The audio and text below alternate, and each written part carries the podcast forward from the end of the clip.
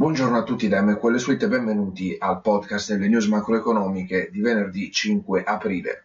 Piazza Affari apre in rialzo, Futsimi più 0,2%, Parigi e Londra avanzano dello 0,1%, mentre il DAX di Francoforte segna meno 0,1%.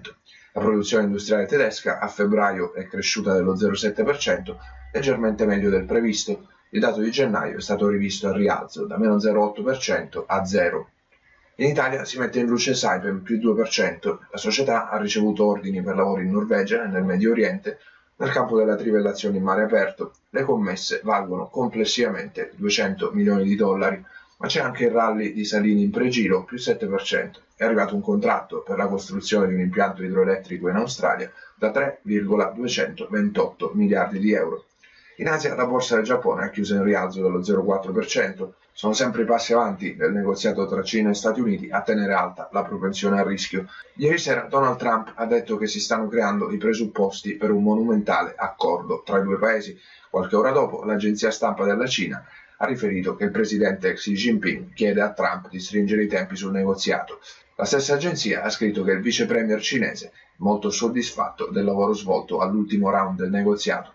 Attesi una serie di dati macro anche negli Stati Uniti, a partire dai non-farm payrolls di marzo e dal tasso di disoccupazione sempre del mese di marzo, dopo che le nuove richieste dei sussidi di disoccupazione settimanali ieri si sono attestate a 202.000 contro un consensus a 216.000. Il petrolio di tipo Brent è in calo dello 0,2%, il VTI cede lo 0,3%. L'Arabia Saudita sarebbe pronta a vendere il suo petrolio in valute diverse dal dollaro nel caso in cui gli Stati Uniti approvino una controversa legge riguardante i paesi aderenti all'OPEC. Il gold rimane debole nonostante il forte rimbalzo di ieri dall'apertura annuale, meno 0,22% a 1.289 dollari roncia. Prosegue al ribasso anche il gas naturale, per il momento meno 0,1%. Il bilancio da inizio anno è del meno 9,4%.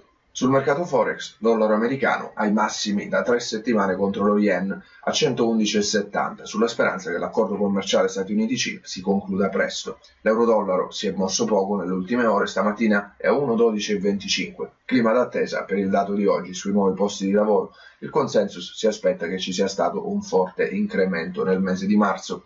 La sterlina rimbalza sulle ultime indiscrezioni riguardanti la Brexit.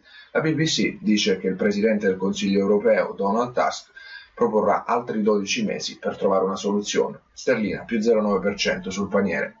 Dati occupazionali in arrivo anche dal Canada, nell'attesa il CAD è poco mosso in territorio negativo, meno 0,25% sul paniere. Andamento contrastato per le valute oceaniche, dollaro australiano più 1,2%, NZD meno 1,8%, il cross Audi NZD segna più 0,4% a 1,05,70. È la variazione percentuale più consistente fino a questo momento fra le 28 coppie principali del mercato valutario. Per questo rapporto macroeconomico è tutto, vi ringrazio per l'attenzione, vi do appuntamento al report di fine giornata di questa sera, nel frattempo vi auguro una buona giornata e buon trading dal team di MQL Suite.